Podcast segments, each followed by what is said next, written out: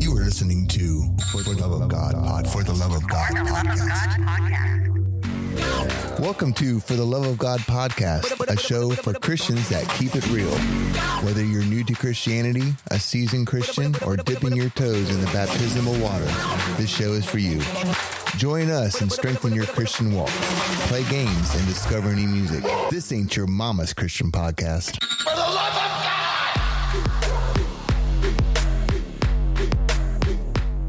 Anywho. So, how you guys doing? Wonderful. What's going on today, Jason? You know, I don't even know. Well, we're gonna talk about a couple things. We're gonna talk about I'm gonna play this little clip from Jordan Peterson that came out today, and which is extremely interesting. And I will talk about why it's interesting when we get to it, and kind of talk about what's the word? Compromising the word of God. Yeah. Is there room for it? No, I don't think so. But we're gonna dive into it a little bit. Because so many people do, and they think that that it's okay sometimes. But so we're going to look into that a little deeper. But first, we're going to look into the news.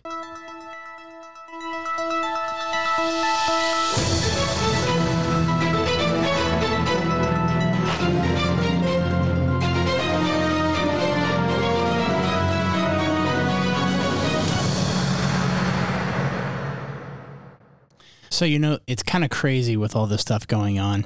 There almost seems to be this impression that the world is suddenly starting to turn away from all this vax craze and all these mandates. And you almost get the impression, if you look closely at the news here in America with the Supreme Court overturning things, and in Britain with them pretty much walking everything back, things seem to be heading back toward a more, you know, I put an air quote, it's normal type of view. But do we even know what normal would be anymore? Like I said, it's air quotes, right?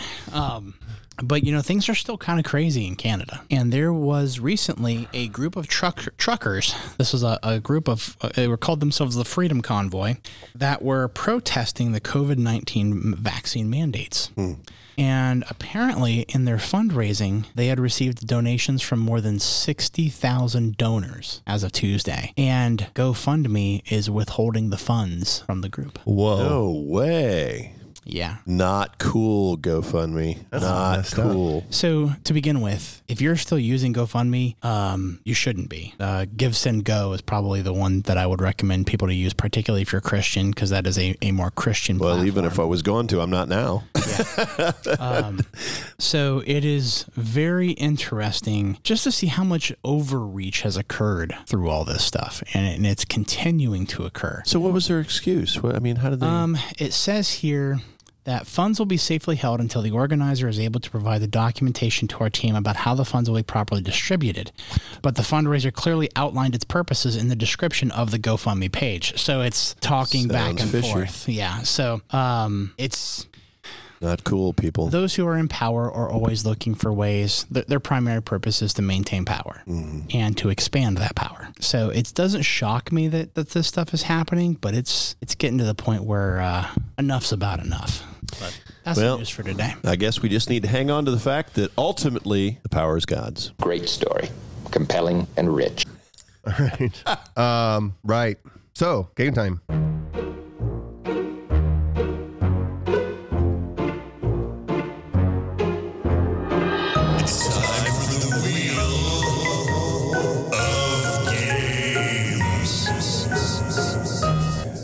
All right, spin the wheel. Is this tickling your fancy as much as it did last week there, Nate? It's scratching the itch for sure. Okay. So much suspense. I know, right? Ooh, we haven't had this one in a while. Would you rather? Would you rather? Would you rather? Now... I know you got your list. I do. You want to do other ones, don't you? I want to do non-biblical ones. Oh, Jason, and I was so excited about these. But that's are okay. You? No, it's fine. I just was giving you a hard time. I want to try it. All right, let's do it. Something a little... He already warned me a while back, but I have had my questions just in case. Because the biblical ones can get kind of long in the tooth. And not sure I understand. Does that mean like vampire life? They take too much time. They take too much time. I know what that means. So I got some here. Okay. Would you rather smell a dirty ashtray or sweaty gym socks? They're both very disgusting. You have to pick one. That's just gross. I mean, I guess I could, you know, I've smelled enough of both of them, but I'm telling you, my kids played hockey and I'm pretty sick of that whole hockey smell. It's just pretty gross. So if it's only one time, I'll sniff the ashtray.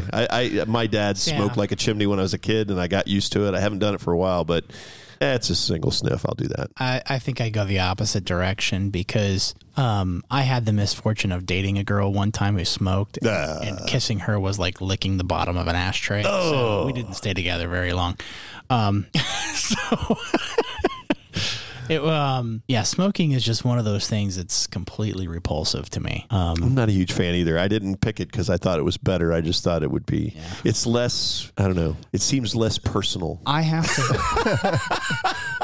to thank my aunt for this one because I remember being like 6 years old and she was over and my aunt was a hard partier.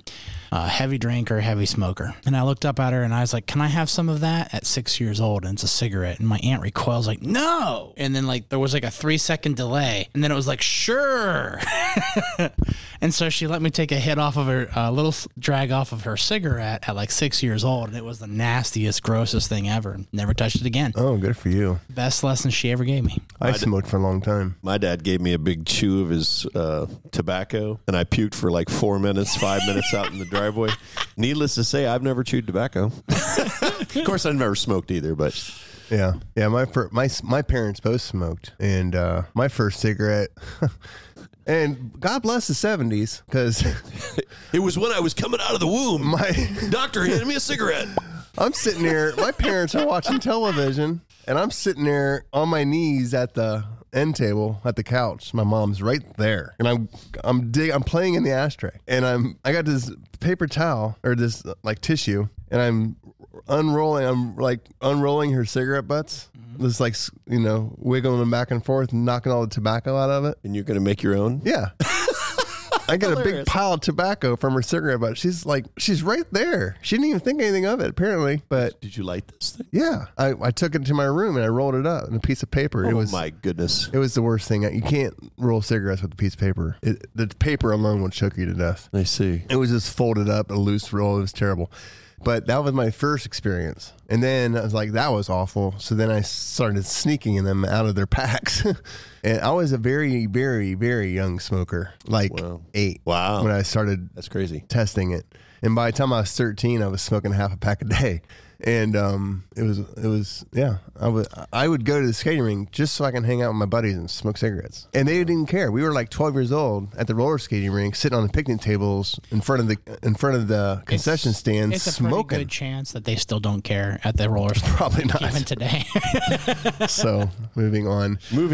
Would you rather never be able to use GPS ever or never take another elevator again? Oh, well, I definitely do that. I'm not a huge fan of elevators. I have kind of an internal vertigo issue. Mm-hmm. And what happens is you know how like when you get on a boat and you're on a boat all day and then you get off the boat and you can kind of still feel yourself doing that? Well, I'm sensitive to that everywhere. Like right now, I bought myself a treadmill and like after walking for the first couple of minutes, I'm freaking out, right? Because I still feel myself moving. So elevators are not my friend anyway. So I'm going to go with the GPS. I'll stick with the GPS and screw the elevators. I'll go upstairs. I need the exercise anyway. Yeah. I personally am keeping the GPS too because I'm not in a situation where I use elevators that often, and I use GPS all the time. Even if I know where I'm going, I'll put the GPS on. Yeah, I'll do it to check traffic. And you can avoid traffic that way. Yeah, absolutely. It keeps me on track. I daydream a lot. I'm like, oh, red line's going this way. I gotta go. So yeah, I'm keeping that. Yeah, I'm not really too big into Darth Vader's sister. Ella Vader. That's funny. All right. One more for us? One more. Would you rather have breakfast or dinner or pizza for breakfast? Wait a minute. What? Would you rather have breakfast for dinner or pizza for breakfast every day for a year? Oh. Pizza for breakfast. Really? Mm-hmm. I'm going to go with breakfast for dinner. There's more options there. And yeah, pizza would get old after a while for breakfast, I think. Well, and having breakfast for dinner, that's going to get just as old. But there's so many options. Yeah, you got a lot of options. Oh, so you're saying you could change it up, different types of breakfast for dinner. Yeah, he didn't specify eggs and bacon. Breakfast. I was assuming it was one or the other.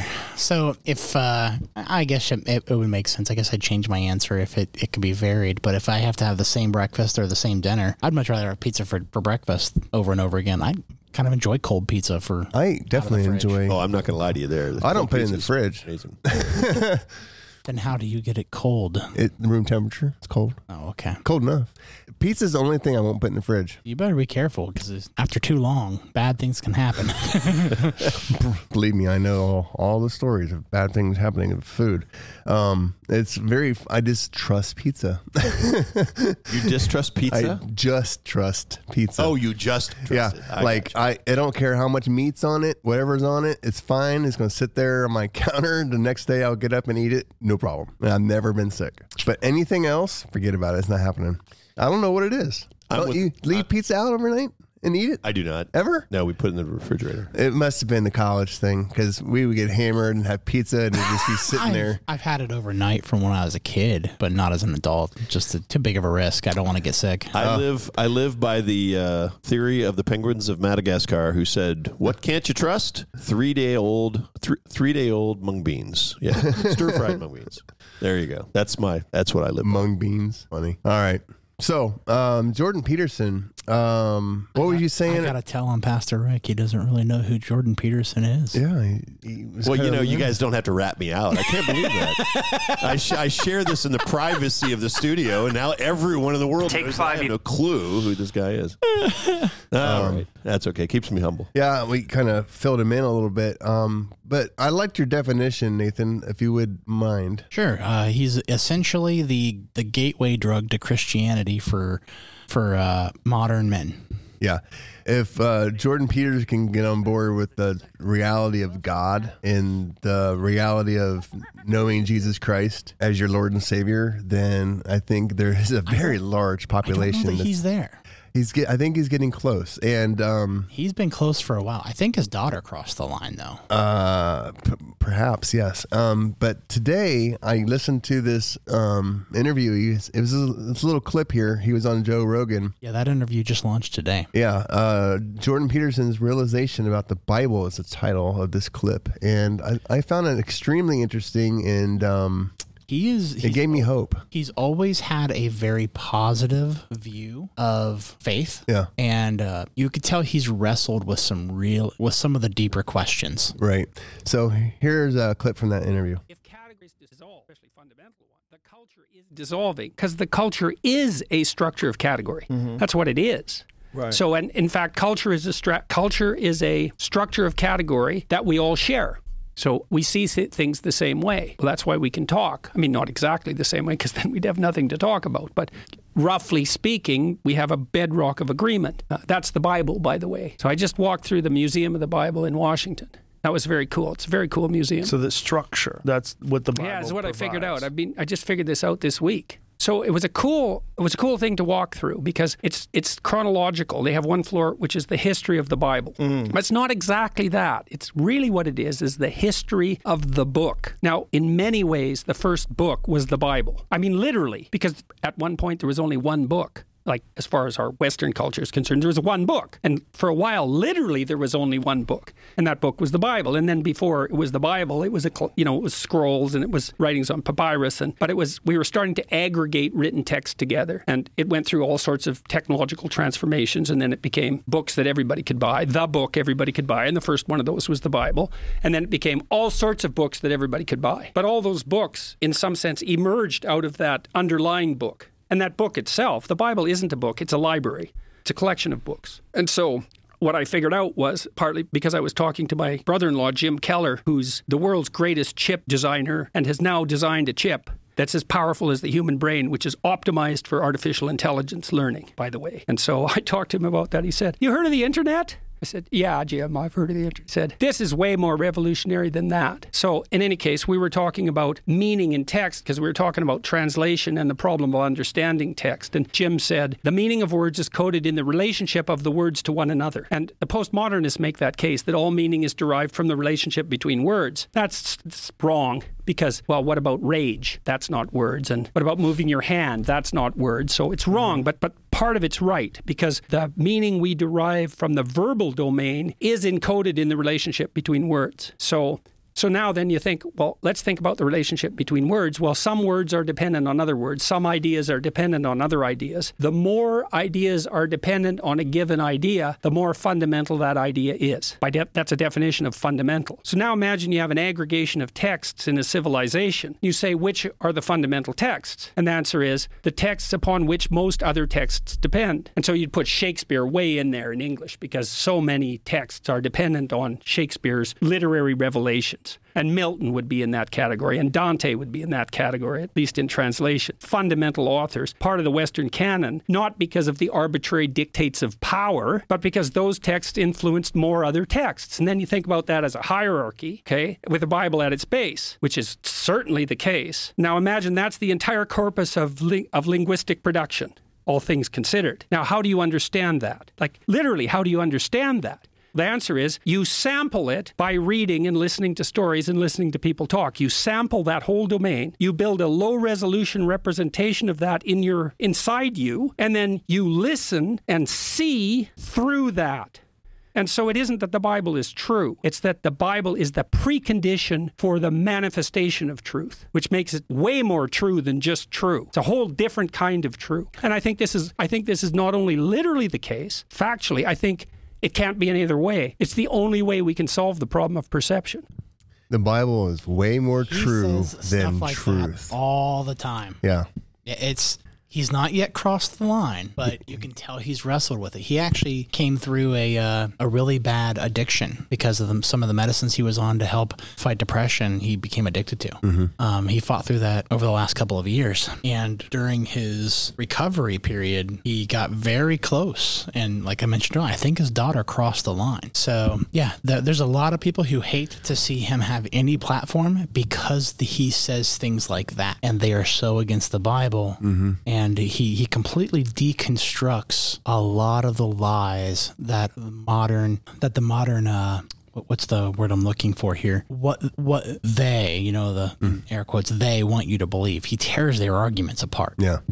So yeah, very interesting stuff. I hope that it, if I'll tell you what, if I believed something was truer than truth, I would probably have it affect my life in some way.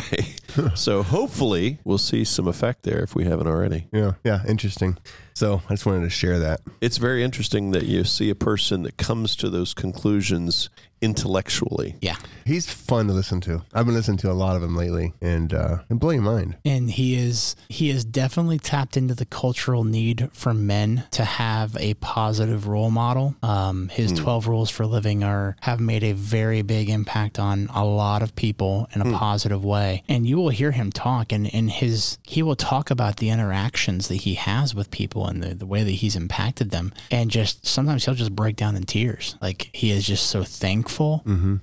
And he's got a very, very effeminate approach, mm-hmm. but it's nice for men that are effeminate to be able to see you don't have to pretend you're a woman to have an effeminate reaction to something, right? Right.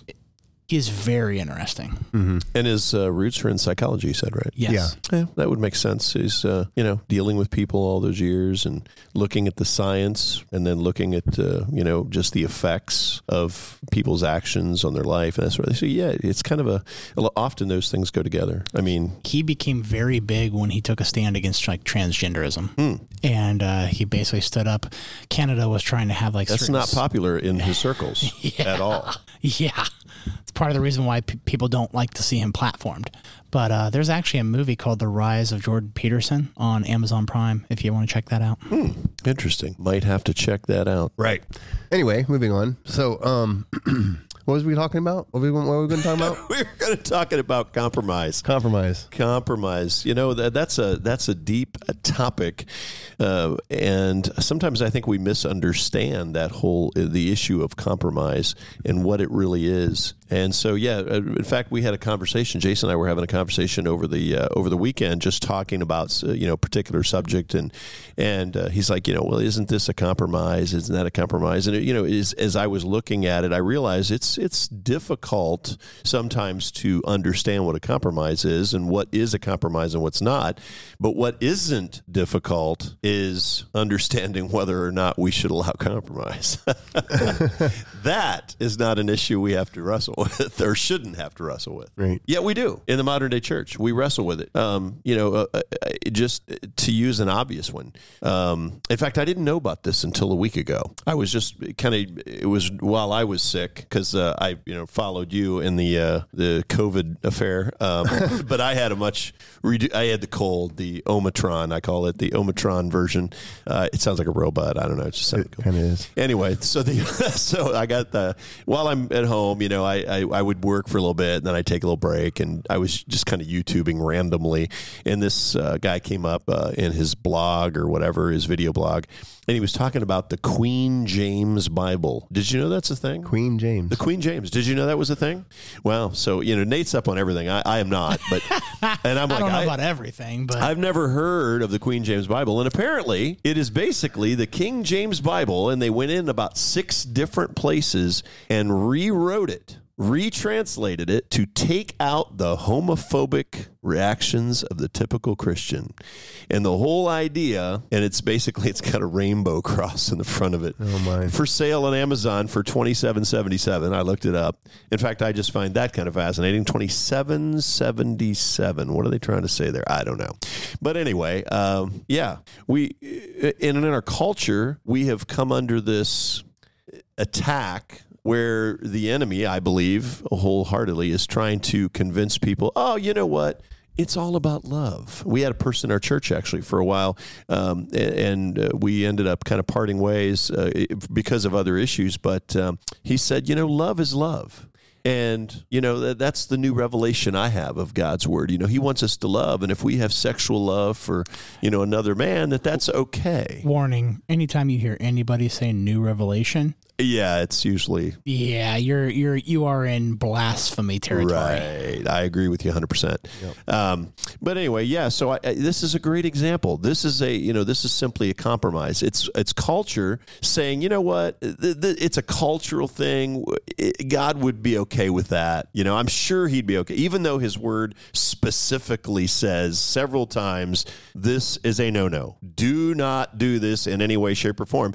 But we want to appease. I've went to a lot of churches and I've asked people, why are you so pro homosexuality? You know what the common answer is? Well, I have a brother, or I have a friend, or I have a nephew, or I have an uncle who's gay. Okay, does that mean that we have to make it okay? God doesn't change. His word doesn't change.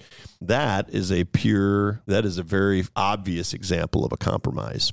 On the other hand, sometimes things aren't necessarily compromises. They're just things that we don't understand. Paul pointed out one that we talked about earlier.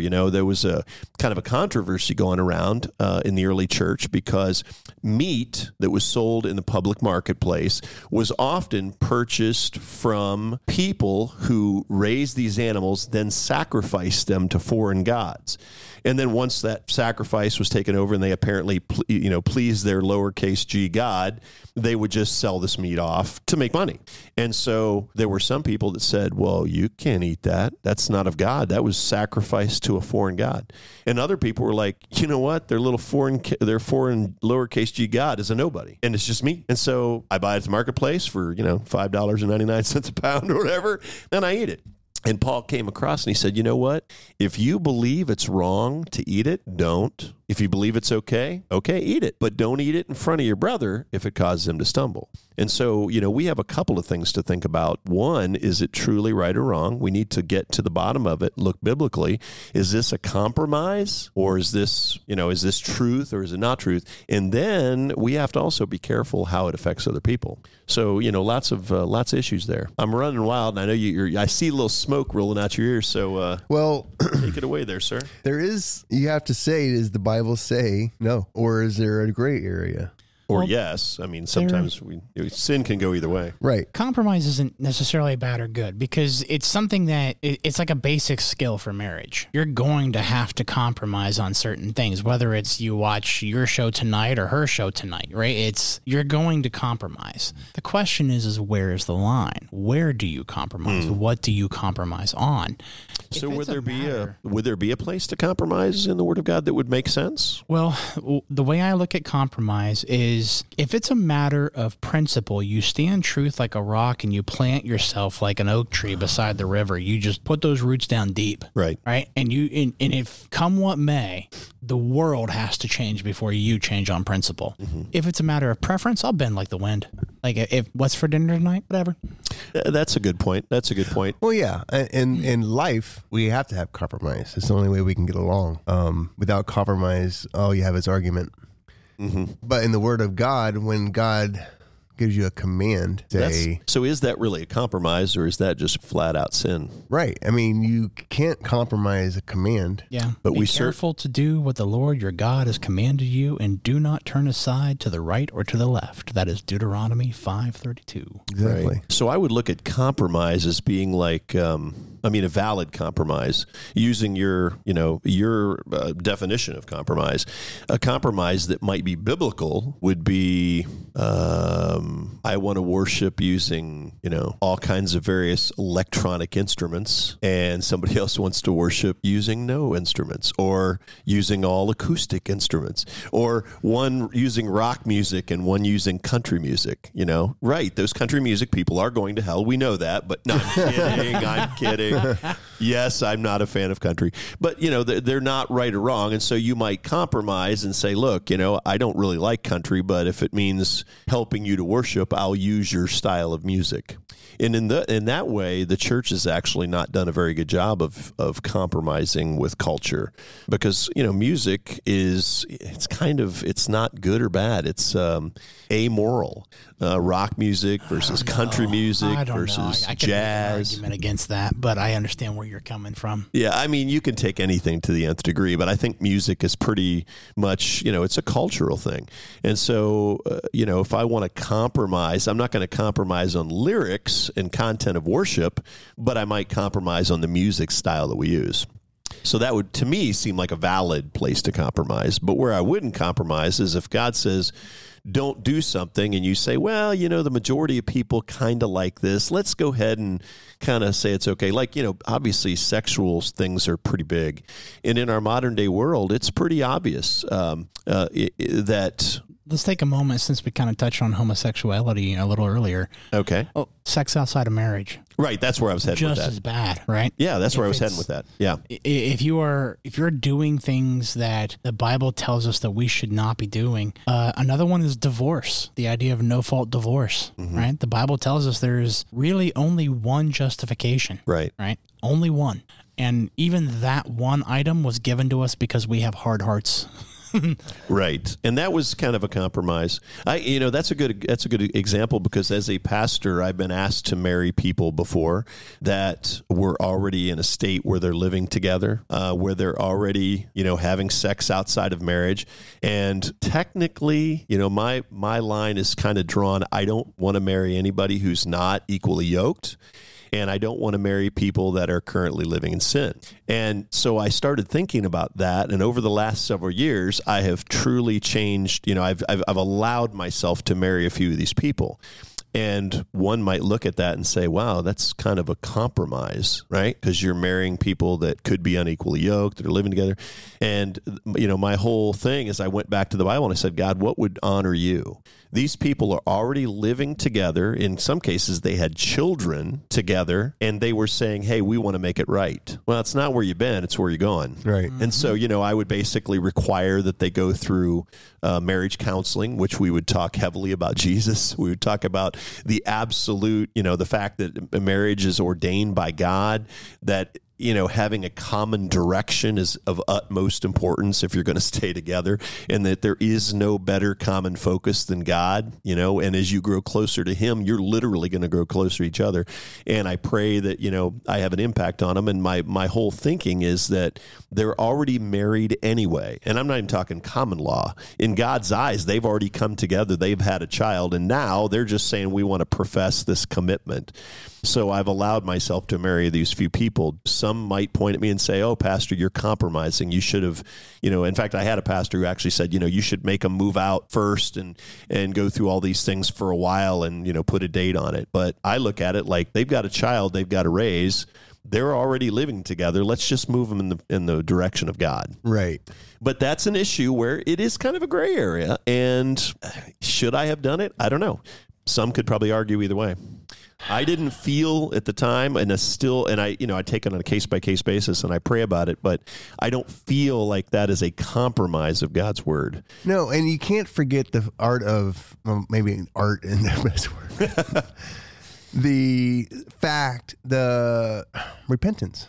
There's also the idea. Yeah, we did wrong. Yes, we lived in sin. Yes, we are living in sin. We see the light. We see the truth. We are choosing Christ to be our Lord. Right. We were repenting from our wicked deeds, and we want to do it right now. Right. By getting married and doing it correctly. Right. And that's definitely, and I don't look at that as a compromise, but I have been criticized in the past. So I think we just got to kind of, we have to look at what the Word of God says. And there are some areas that are going to be difficult. You and I were just having a conversation about idolatry. Mm-hmm. We had a situation where, in our Bible study group where we had somebody who's kind of an ADD kind of, we got several people that confess kind of having some ADD. And they have a tough time praying and staying focused. And I've been a victim to that in the past. And I've heard of many people who have been a victim. And there are certainly some things that you can do.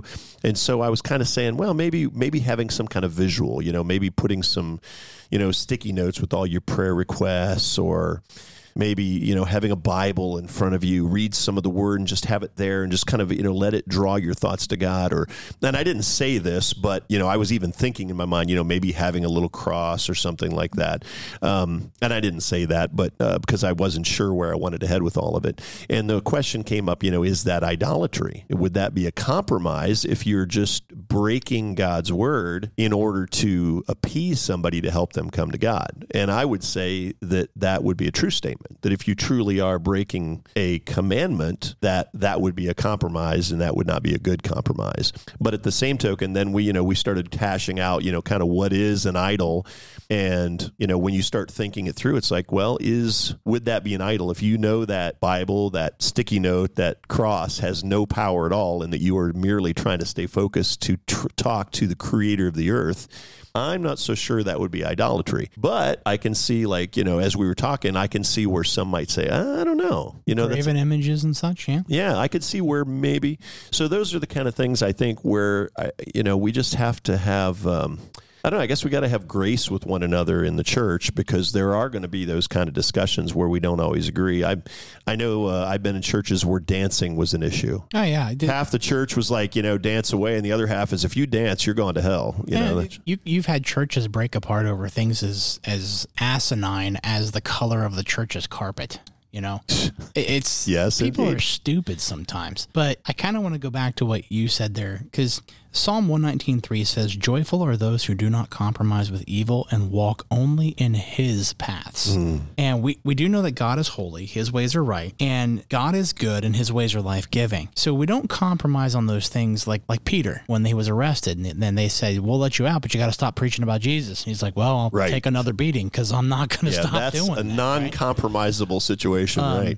But you mentioned earlier how you kind of soften your approach on certain couples you married, and it kind of reminded me of Matthew 9, where the Pharisees are asking, why do your teacher and your people dine with like tax collectors and sinners? Right. And Christ's response was, go and study this and tell me what it means when he says, I require mercy. And there's a whole lot of people that are living in brokenness, and if they're going to try to move toward God, we serve a God who's ready to accept them and embrace them. Right. He's chasing after that one lost sheep. And how dare we step in the way of somebody who is literally trying to live out to the best of their ability the call of God on their life, that we would stand in the way with a bunch of ecclesiastical commandments that they must jump through hoop X, Y, and Z and make their lives more difficult. That's what Christ was chastising the Pharisees for. Right. You know, you add all these rules and you're not making their lives easier. Right.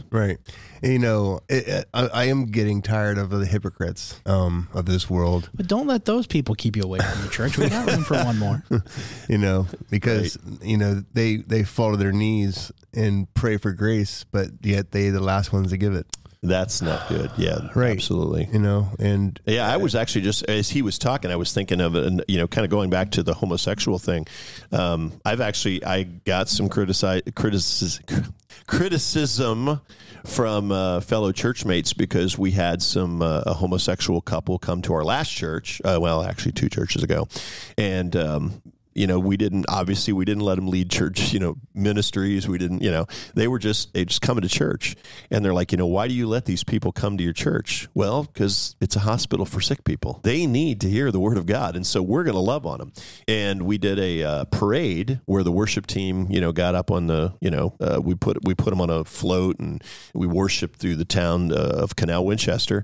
And people said, you know, wow, you guys built your float in behind that couple's home and you let them in on helping you make it. I said, yeah, they're not on the float worshiping, but yeah, I want to get them involved. I want them to connect with other people. I want them to learn that we love them. But there's going to come a time when we're going to have this conversation. You know, God's going to make a way. And sure enough, we did. And it did end up in, you know, in them leaving. They could not, you know, swallow God's word. But it was because we got into the word of God and we talked about what it meant, and they did not really want to know what the Bible said because they were scared. Mm-hmm. They were pretty sure the Bible was against it. They just didn't want to hear it. So they walked away for a while, and I don't know what kind of impact, but, you know, letting them be a part, you know, even when they, you know, when they said, hey, you can build a float out, you know, outside of our house. And I'm like, hey, yeah, no problem at all. I think that's exactly what Jesus would have done. And I don't know that that's a compromise. I think that's, you know, I think we don't compromise with evil, but we do compromise our preferences, like you said, and sometimes compromise who we hang out with so that we can reach some. There's also, there's a rebuke of compromise with the church of Thyatira. Because of that, they allowed that woman Jezebel to teach and mislead people into sexual immorality. Right. So we are not to compromise. We are called out not to compromise on the principles of God. Again, if it's a matter of preference, bend like the wind, right? Just bend. Just don't break. You don't do wrong, but if it's not wrong, I don't think there's any reason to plant your feet unmovable over a preference. Mm-hmm. Right. And I think we have to be a little bit careful too. We see in Corinthians, you know, Paul, he's saying, you know, you guys, man, you're saying you're such a great church, but man, you got like this dude that's gone. That says he's one of you, but he's like, you know, having relations with his father's wife or mother. I don't know. I can't even remember like that, exactly. Yeah. But, you know, and he's like, this is wrong. And he said, you need to condemn this and you need to get him out if he's not going to change. So, you know, we look at, you know, in fact, I told Jason, I said, we should do a show about this one time, you know, should sinners be allowed to go to church? Should we go to church with sinners? It's kind of a silly question. And of course we should. But there is a difference, I think, between going to church with a homosexual couple who never claimed to be Christ followers. They're simply interested in what God offers and what the Bible has to say. And they obviously didn't know what God said even about homosexuality.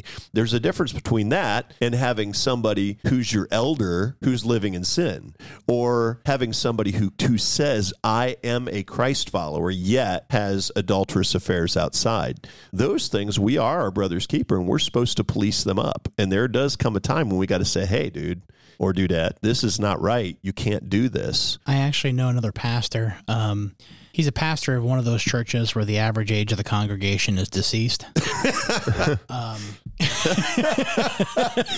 They're not even gray hairs anymore. They're bald. It's the bald church. So all joking aside, it was, he was a new pastor, came into the situation. And after several months, he recognized a problem where a couple that was on the leadership team were living in sin. Mm. Okay. But they were having relations, but they were living separately because of benefits from the government and things like that. But they bypassed the church rules of not allowing husband and wife on a committee by not getting married. And they were using that power to abuse the rest of the church. Nobody stood up to them until... The pastor I know did. But the crazy thing is this, by standing up to these people, that pastor put his job at risk. Sure. And it created a little bit of friction. But the crazy thing is, once the issue was addressed, the people who were on like the leadership team at the church, they didn't want to get involved. They didn't want to address it like this is just not the right battle, right? But the pastor was right. This was a bad situation, somebody who shouldn't be in leadership. Mm. And he wasn't trying to kick him out of the church or anything like that. Just you're not qualified to be in leadership. So the crazy thing is, after he addressed it, it was uncomfortable for a little while, right? But the church grew from it. Sure. Once it was addressed and that cancer was removed, the pruning process took over and growth started to occur. Right. And there's a lesson there. Sometimes it's going to be painful to do the right thing. Right. But we still do it anyway. I agree. Yeah. All right. So that takes us to where, Sir Jason? Songs of the week. Songs of the week. Ow.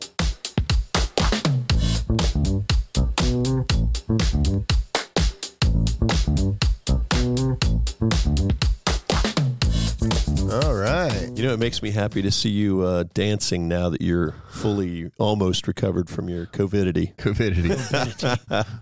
I'm still waiting to get my COVIDity payments.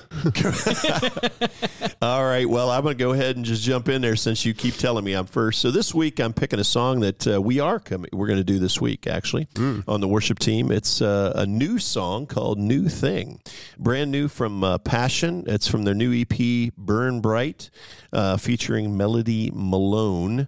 And kind of a neat little song. Has a kind of a, I don't know, modern day, you know, something the kids might like. You know what I mean? A little more popish than I'd like, but not bad. But the words were kind of neat. It says, "Oh God, we need a heart of revival. We long for a soul awakening." Oh, how I long for that for myself and for everybody I know. A hope to wake us up from our sleeping, to see you resurrecting everything. See, I think that's our culture right there, sleeping. Like the winter turns to spring, like the deserts turn to streams, you're doing a new thing, doing a new thing. Like the rain on thirsty ground, Holy Spirit, pour it out. You're doing a new thing, doing a new thing.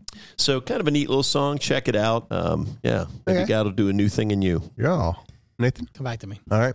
I'm going to pick As the Deer. No way. By Stephanie Gretzinger. You know, that's an old song too, right?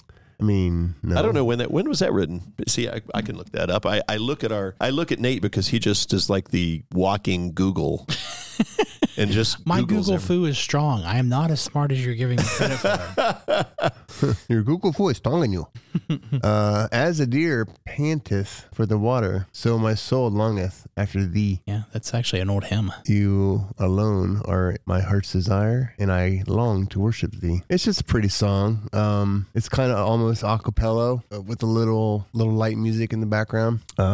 She does a good job with it. Got a nice voice. And check it out. No, it's not as old as I thought. It was written in 1981. Really? Wow. Way older than I thought. I thought it was much older. That's the first thing that came up. As a Deer. It says the song was written in 1981 spring from an incident in his life, the writer, in which he was not spiritually motivated. I don't know. Anyway. Yeah. That's as the. Yeah. I thought it was an old hymn. I don't know. I mean, maybe I'm wrong. It could be derived from a hymn. Here we go. History of hymns as a deer. Ooh, this takes me right here. Let's see what it says. Do we have? See, I can't see. Oh, wait a minute. Oh. Written letter. Martin Nystrom. That name sounds familiar. Is a native of Seattle. So when did he write it? It doesn't say. It just gives a bunch of history. It says he was born in 1956. But it actually is pulled from a psalm. It actually was originally a psalm. Okay, that might be why. Yeah. As a deer pants for water, so my song longs after you. That's a David psalm. So it is actually pretty old. Yeah, very. But I like Stephanie's version. It's very jazzy, very airy and breathy and kind of open. You just it makes me worship. So yeah, me too. Good choice. Good stuff. No. So I guess I'll use the song "Red Letters" by Crowder. Okay. So I kind of like his style. Is he referring to the words of Christ? Listen to the song and find out. All right. So I don't really have a deep explanation for it. I like his style too. Yeah, his style just is kind of like what I like to listen to. I mean, he really, you can listen to an entire album front to back and hit almost three different genres. See, that's what I was thinking when you said, when he said that, I'm thinking, what is his style? Because he just like goes wherever he wants to go. Yeah, I mean, he's going to satisfy everybody. I think he just does what he wants to do and does his own thing. And if it feels good to him, he's going to do it. That was one of the reasons why I liked 21 Pilots, because you just never know what genre they're going to play in. Right. Very interesting. Yeah. Cool. All right. Final thoughts. Final thought today comes from Ephesians chapter 4, starting in verse 11, says simply this: "Now these are the gifts God gave to the church, the apostles, the prophets, the evangelists, and the pastors and teachers. Their responsibility is to equip God's people to do his work and build up the church, the body of Christ." And he goes on in 13 to say, "This will continue until we all come to such unity in our faith, such knowledge of God's Son, that we will be mature in the Lord, measuring up to the full and complete standard of Christ." You, if you're listening today and you are a follower of Christ, you are a minister of Jesus, and your pastor isn't there to entertain you. He's not there to be the church. He is there to train and equip you for ministry. So what you want to ask yourself is, what is my ministry? What is my part? And what should I take from our Sunday messages so I can be a better minister of Jesus Christ? That's all I have today. Okay. All right. Well, folks, thanks so much for tuning in to the show. There really is no compromising in the Word of God. We don't pick and choose what we decide what our moral compass is going to be, right, to what he decides it should be. We just listen to the Father, and because he has set the best path for us. And if we can stay on that path and make no compromises, but listen to the great teacher, then our lives are only going to be so much more better. Amen. And from the words of Jordan Peterson, the Bible is more truth than truth. And with that, say goodnight, Rick. Goodnight, Rick. Goodnight, Nate. Goodnight, Nate. Goodnight, everybody.